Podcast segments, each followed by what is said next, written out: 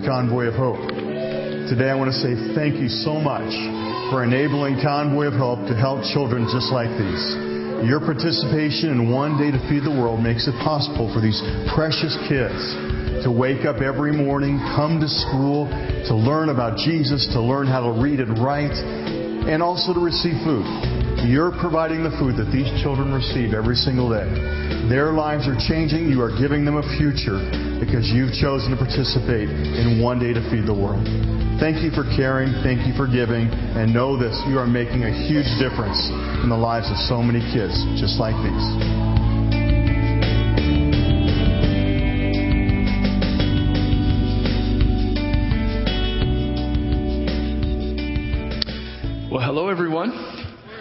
Good to see you today. We uh, partner every year with Convoy of Hope, and in particular, the program One Day to Feed the World. This will be, I forget how many years we've done this now, but every year we set aside a weekend where we give people an opportunity. Um, here's how it works we ask people to prayerfully consider figuring out what they make in one day based on what, however you want to figure that, your, your wages, your salary. And then on this weekend, we bring one day's worth of wages to give to this offering called One Day to Feed the World. And all of that money goes to either Convoy of Hope, which feeds well over 90,000 children every single day around the world. They also are first responders to uh, catastrophes around the world. And, and then a portion of it stays here in our local community where we serve the needs of people right here in Fort Collins. And so we just want to encourage you to think and pray and talk as a family, as a couple. The weekend we've set aside is September 17 and 18. And that's the weekend we'll actually take the and so be thinking, praying about that, what God might have you do. Hey, we're going to try something different today. I want you to just take out your wallet um, or your purse look around you and find someone that you don't know very well and just give it to them and ask them to hold it until the service is over. If you would. Why are you laughing? Some of you are thinking, you know, you told me to shake hands and I did that. I even did it with a smile, but don't talk about my money. Why are we like that? Because that, I mean, our wallet, that's personal. And, and there's access to like money there, or, or maybe debt for some of us, but there's access to, you know, cash for those of you that still actually carry cash and, you know, debit cards and credit cards. And we, that is an area you just don't mess with. You know, there are people who don't even like that you talk about that in church. But we're in a series called Fit for the Journey right? And we're talking about what it might look like to become spiritually fit. Um, in, in, in, Colorado, you know, we're crazed with physical fitness. And so we began to think, what would it look like if we were determined to become spiritually fit? So we're really talking about spiritual formation, being shaped into the image of Jesus. And you can't talk about spiritual formation without talking about money. Did you know that the Bible has well over 2,000 references to money and stuff, possessions, are things? I mean, it's talked about a lot. In fact, Jesus spoke about that subject more than any other one single issue about our money and the role that money has in our lives. And so you, it, it, would be like going to your physical trainer and saying, I want to get physically fit, but I don't want to sweat and I don't want to change how I eat. Okay? Good luck with that. All right? That, that's how it would be to say, let's talk about spiritual formation and not deal with the role money plays in our lives. And so I've called the message today, I called the message the, the money mirror. And here's why. Because Jesus said something really interesting about money. Jesus said this, and I'm going to draw for you today because I'm known around here as quite an artist. And so you can even attempt, if you want to draw this on the space provided in your bulletin. Afterwards, we're going to auction this off for Convoy of Hope. I will autograph it for you. All right, here's what Jesus said Jesus said, Where your treasure is, where your treasure is, there your heart will be also. Where your treasure is, there your heart will be also. Now that's an interesting thought, isn't it? That says a lot.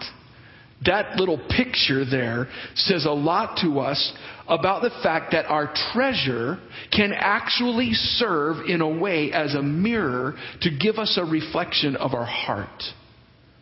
Where your treasure is, there your heart will be also. So we're going to talk a little bit about that because there, there, are two things I would suggest, and money's probably the number one. There are two things that reflect better than anything else what our priorities are and where we tr- what we truly value. It's our money and it's our time.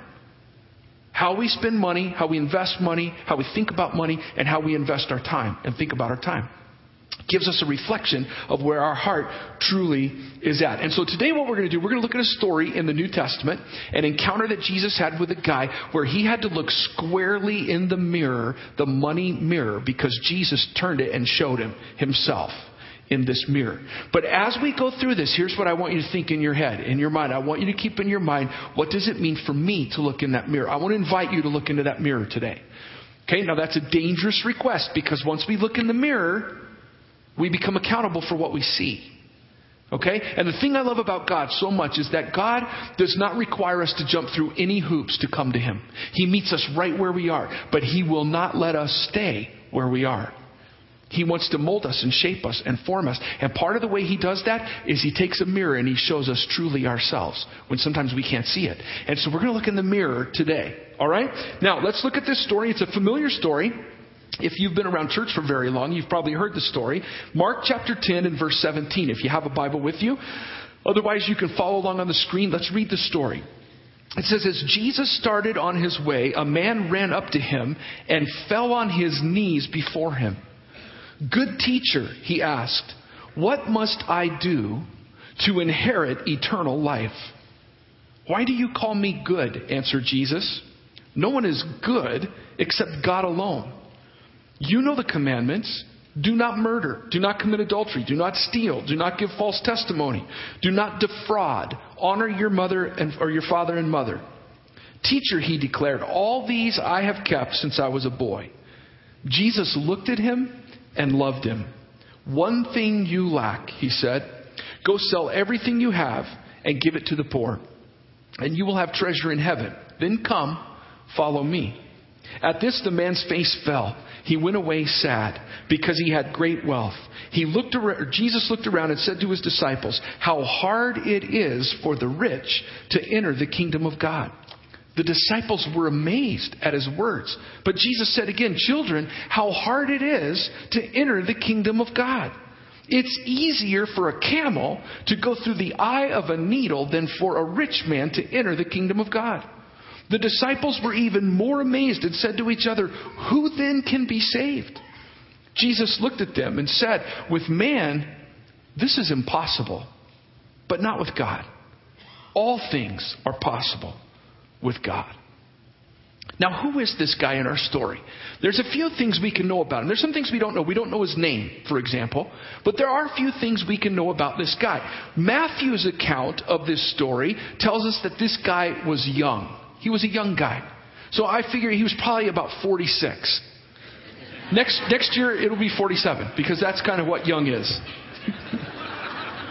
so, so this guy, he's a young guy. Luke, in Luke's account of the story, it says that he was a ruler. So he's in a position of authority and power. He's a leader. Okay, he's in a, in a place of influence. We know that he's wealthy. That's clear from the story. He has a lot of assets. He has a lot of money. All right? In fact, if you've been around church very long, you know that there is a title that has been given to this guy. And that title, he is known as the rich young ruler. How many have heard that term before? Yeah, most of us. All right? This is the rich young ruler that we're talking about. Well, he's not just wealthy and young and in leadership, we also know that he's religious. He's very religious. He has worked hard since the time he was a young boy at keeping the law, doing his best to keep the law, and he's eager to learn more about God and to learn more about eternal life. We know that he was sincere in his quest for truth.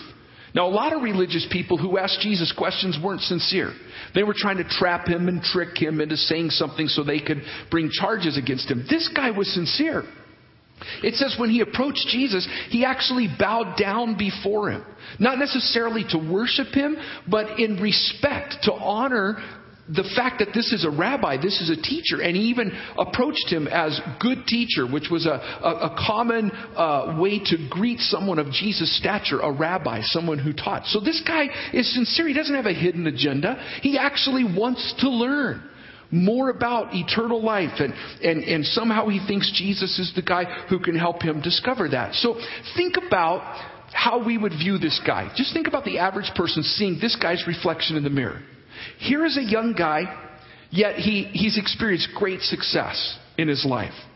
He's, he's a ruler, so he's already in leadership even at his young age. He's become very wealthy. He's probably wise beyond his years. He's climbed the ladder, whatever ladder it is in his vocation, he's climbed it pretty quickly. All right? And so he's made a good life. Now, it appears he hasn't done that by deceiving people or stealing from people. He, he's a pretty good guy. He's worked hard at keeping the law. He values that. He, he's tried to live an upright life in front of all the people around him. This is an all around good guy. And yet, in spite of all of his success, he knows deep down, somewhere in his heart, that something is missing in his life. As successful as, he, as he's been, as religious as he's been, he still doesn't have the assurance in his heart of eternal life. He's still seeking something. And his question to Jesus is an interesting question. I think it gives us insight into this guy and the way he's wired. His question to Jesus is, What must I do to inherit eternal life? This guy is a doer. I mean, you just get the feeling when you read his biography, this guy has been doing his whole life. He's worked hard at his religion, he's worked hard at his vocation. He's every time he's been given a mountain to climb, he climbs it. And so he comes to Jesus and there's this missing piece in his life and he says, "Tell me what it is that I need to do and I will do it because that's what I do. I do it. I get it done. You tell me what mountain I need to climb and I'll climb that mountain." And so Jesus plays along with the whole idea of him doing. In a world of doing, see, Jesus understands if you want to live in the world of doing, then you got to do it all and you got to do it perfectly. If you want to be saved by keeping the law, you have to keep all of the law perfectly. So Jesus plays along with this whole idea and he says basically, well, keep the commandments. And he gives him a few of those commandments that he needs to keep. All right? And the man says, well, I've been doing that since I was a boy. I don't think he was trying to deceive Jesus. I don't think he was hiding some deep, dark secret. He's just saying, look, since I was a kid, I've been working hard at this. I've been keeping those, I still to this day, I keep those commandments. So Jesus takes out the mirror and he shows this guy himself. And he looks squarely into this mirror. I love how he begins this conversation. Verse 21, we already read it, but in verse 21, it says, Jesus looked at him and loved him. I love that it says that because that gives us insight into Jesus' heart for this guy. It gives us insight into Jesus' heart for you and me. Aren't you thankful that Jesus loves poor people and rich people? He loves people whose life has become a great success, and he loves people who their whole life, for whatever reason, has been a struggle. He loves us all. All of us. So he looks at this guy, and then he tells him the truth because that's what love does. When we really love someone, we tell them the truth. And so Jesus is going to tell them the truth. He turns the mirror around so that he can see it. Uh, verse 21 says, and it won't be on the screen, but just listen. He looked at him and loved him. And then Jesus said to him, There's one thing you lack. There's one thing that you lack. Go sell everything you have, give to the poor, and then you're going to have treasure in heaven, and then come and follow me. One thing you lack, Jesus says. Matthew's account says, if you want to be perfect, that word perfect means complete. If you want to be complete, and the guy knew he wasn't complete, that's why he came to Jesus asking the question. If you want to be complete, just sell everything you have, give it to the poor, and then you just, then just come follow me. So now we read that and we ask ourselves the question Does that mean the way to eternal life is we sell everything we have and we give it to the poor? No, that's not what's being communicated. That's not the requirement for every follower of Jesus. Just sell everything you have and then that gets you in.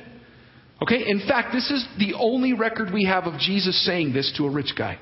It's the only time we have record of that. That Jesus tells this guy to sell everything he has and give it to the poor. Jesus is communicating to this guy that he needs to live for something bigger, for something greater. That he needs to live, he needs to store up for himself treasures in heaven instead of clinging to the treasures that he has on this earth.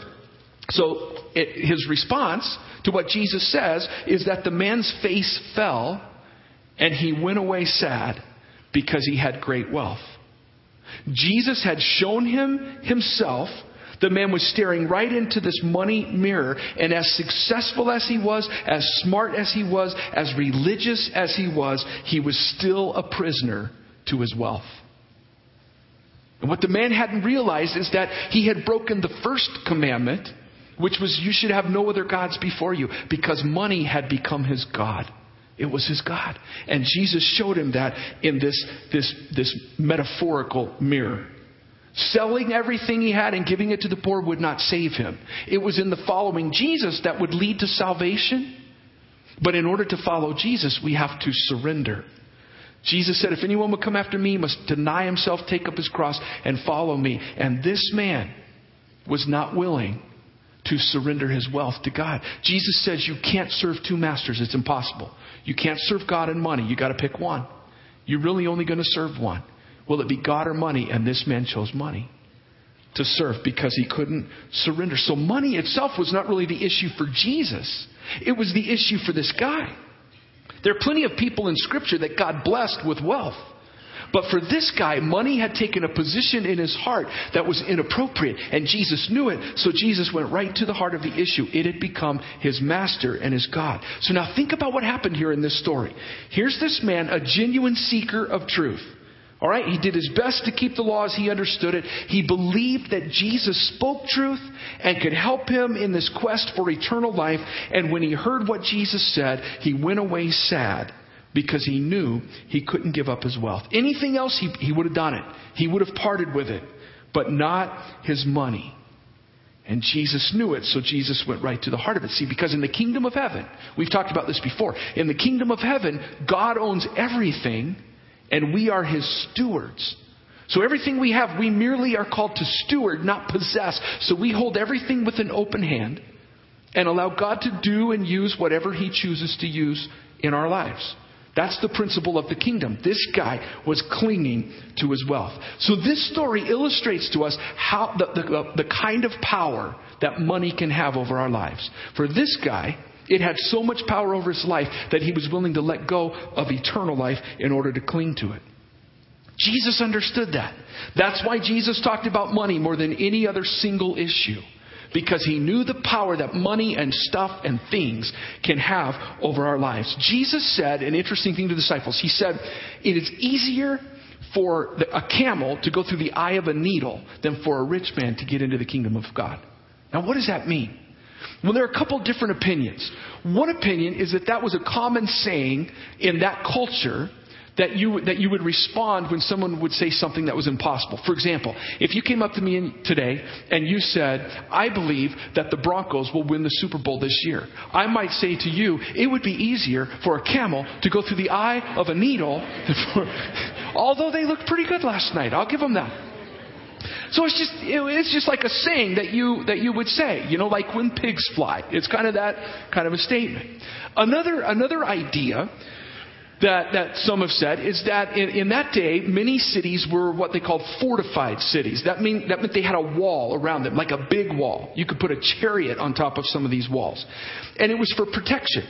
During the day, these big gates would be open for people to come and go, but at night they would close those gates. And so the only way to enter the city was through a smaller door that they called the Needle's Eye.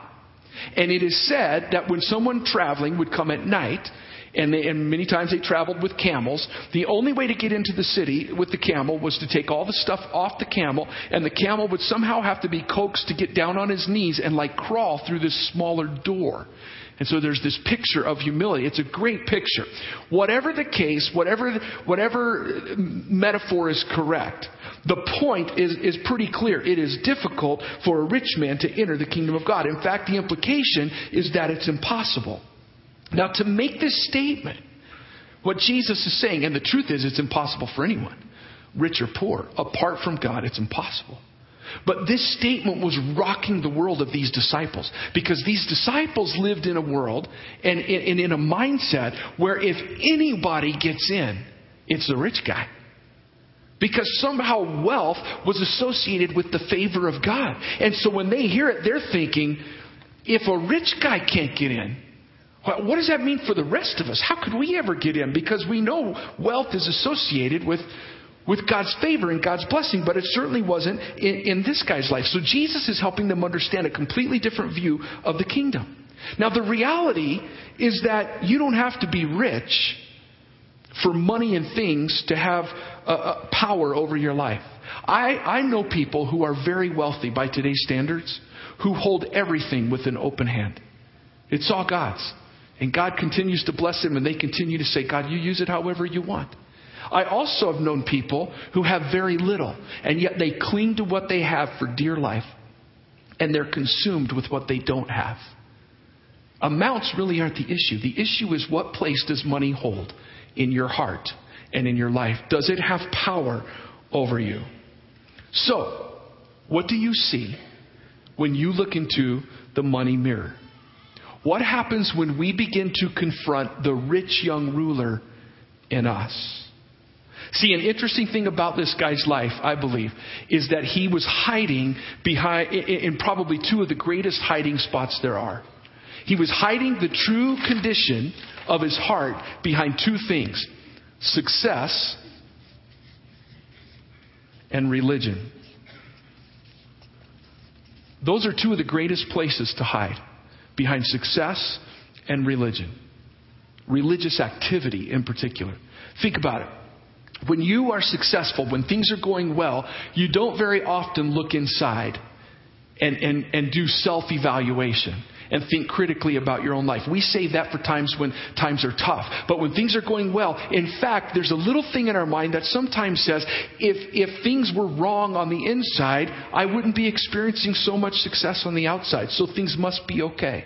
Because even in our culture, we have a tendency to associate success with God's favor, and that's not always the case. Not always.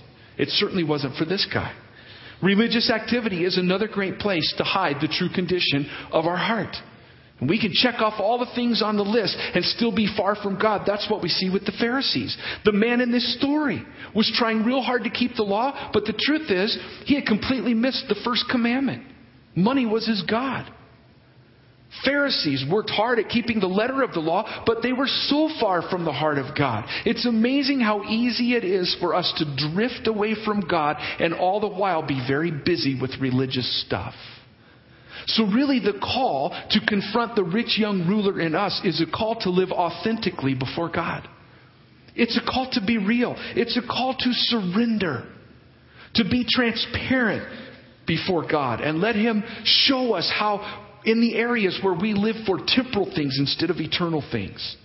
Let me just close with this last story. Yesterday afternoon, I was at uh, Denver International Airport, and I was there to welcome back some really good friends of ours. They actually live in Colorado Springs. We've known them for many years, and, and they're dear friends. They come and stay with us often, and, and it is always a great joy when they do.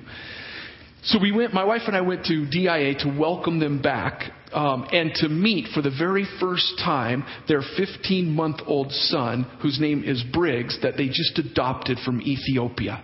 And they just brought him back on the plane. So we got to meet him for the first time. The most amazing little kid you can imagine.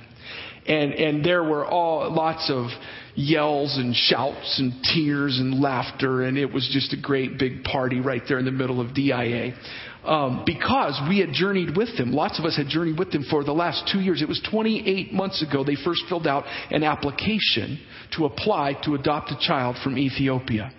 And over the last two years, there have been ups and downs and, and huge challenges of raising unbelievable amounts of money to pay for all of this. It involved a trip where they had to go out to Ethiopia. They met their little guy Briggs. They got to hold him. They got to play with him, only to have to say goodbye and leave him there and come back to the United States to wait on visas and all the other stuff. At one point, the government shut down the adoption process and they wondered were they even going to be able to follow through and, and be able to bring him home. And lots of tears and lots of prayers and this big journey. And finally, it culminated yesterday at DIA when we got to see him and hold him and all of that kind of stuff. But when they got to Ethiopia the first day, that they actually passed little Briggs to his new mom, Becky. They, they took video of that and they sent that video, and my wife and I watched it. And we're bawling our eyes out. But we, we, I can still see when the, the director of the orphanage took little Briggs and handed him to Becky, and Becky took him, and the, the director walked away, and Briggs burst into tears. He's crying. He's reaching for the director of the orphanage, and poor Becky, she's holding him. Her eyes are like, you know, real big, going, what have we done? Oh no. And, you know, trying to calm him down. And, and as, as the day progressed, he became calm, and, and you could just, you could almost see just in this little video clips the bonding that's beginning beginning to happen. And, and, and at the end of the day, the dad, Mark, you know, he's laying on the pillow in the hotel room and his eye, barely keep his eyes open. And Briggs is sitting next to him and, you know, his head's doing one of these. He can't keep his eyes open. And the last shot of the day, they're both sound asleep facing each other on these pillows. And it's just a priceless, priceless moment. But I'm watching this video with my wife, crying my eyes out. And, the, and, and it hits me. This is such a picture of, of God and us. It's an amazing picture to me. Because the reality is, Scripture tells us that God adopted us as His own. God, the creator of the universe. I mean, my parents were here last night, and I teased them last night in saying that, you know, they decided to have a child, but they got what they got. You know, they didn't really pick me. I'm what came out. And so, you know, welcome to parenting, all right? So they didn't get to pick, but, but they got to pick Briggs. They chose Briggs. God adopted us. And he didn't just spend two years of ups and downs and some tears and having to raise a lot of money. He spent thousands of years pursuing humanity because we rejected him.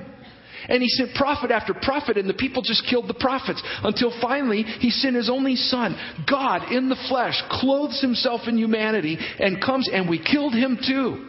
But God raised him from the dead. That's what he did in order to be able to reconcile us to himself, to adopt us into his kingdom, not as just slaves of his kingdom, but as children. He's chosen us to be his children. He adopted us. And I'm watching this picture, and here's little Briggs. He's passed off to Becky, and he's crying for the director of the orphanage. And I'm thinking to myself, this poor little guy has no idea how much this couple loves him. They have no idea. No idea of the tears that they've cried, the depth of love that's going to embrace this little guy, the home that they're going to create for this little guy. He just has no idea. No idea what it means to be moved from an orphanage in Ethiopia to live in the United States of America in Colorado, the greatest place in the world. No idea. No idea. And because he doesn't grasp it, he reaches back for what's familiar. And I thought of this story. Here's a guy who grasps earthly wealth because he doesn't fully grasp what God offers in adopting him as a son to be part of his kingdom. And I think of my own life and the stuff that I cling to and I grasp the things of this earth, not recognizing the depth of the love that God has for me, that He would adopt me as His own, and what it means to live in His presence, in His kingdom. It's like we grasp for a garbage dump when God offers us a palace.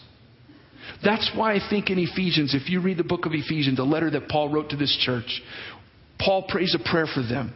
And he writes the prayer down. And in that prayer, part of that prayer was, I pray that you will somehow grasp the height and the depth and the width of God's love. That somehow you would be able to grasp this infinite love that God has for you, because if you could grasp that love, you wouldn't cling to the things of this earth. You would cling to Him. You would embrace Him. You would pursue Him. And so, as we close our time together this morning, I just wonder are you here today hiding the true condition of your heart? Maybe behind your success. Maybe behind religious activity. Maybe behind something else. But the true condition of your heart, as the Spirit of God has reflected a mirror to you today, is that you're clinging to the things of this earth rather than clinging to Him. If that's true, my prayer today is that somehow God would help you grasp the height and the depth and the width of His amazing love for you so that you can realize how crazy it would be to cling to anything more than you would cling to Him. Would you bow your heads with me, please? God, I am personally overwhelmed by the amount of understanding I have, which I know is, is limited, of your great love for me. God, just like little Briggs, I know sometimes in my life I cling to stuff.